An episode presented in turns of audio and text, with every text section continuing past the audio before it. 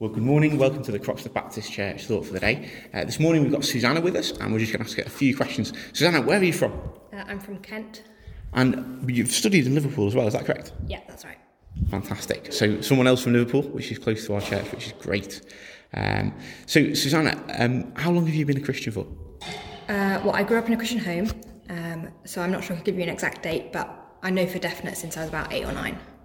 So I, I, I'm similar with, with that, and I come from a Christian background, and um, these ideas of putting your trust in Christ and turning away from sin are always floating around. And I, I remember several points when I made that commitment, but I can't remember exactly what it was. Is that similar for you? Yeah, yeah, I would say so. Like I always believed it, um, but there came a point where I kind of realised I had to make a decision for myself. Um, but that was a gradual thing, really. Yeah. No, that makes sense. Susanna, do you have a favourite Bible verse at all?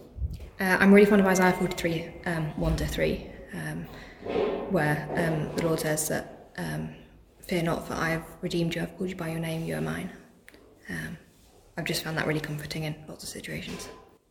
No, that's really helpful. Yeah, what a great, what, great, great verse to know that God cares for us, and of course He's redeemed us, which means He's done the best thing He could for us, isn't He? In sending His own Son to die in our place. Um, that's great news. Susanna, thank you so much for all your hard work on the team. We really appreciate it and look forward to seeing you again. Thanks very much.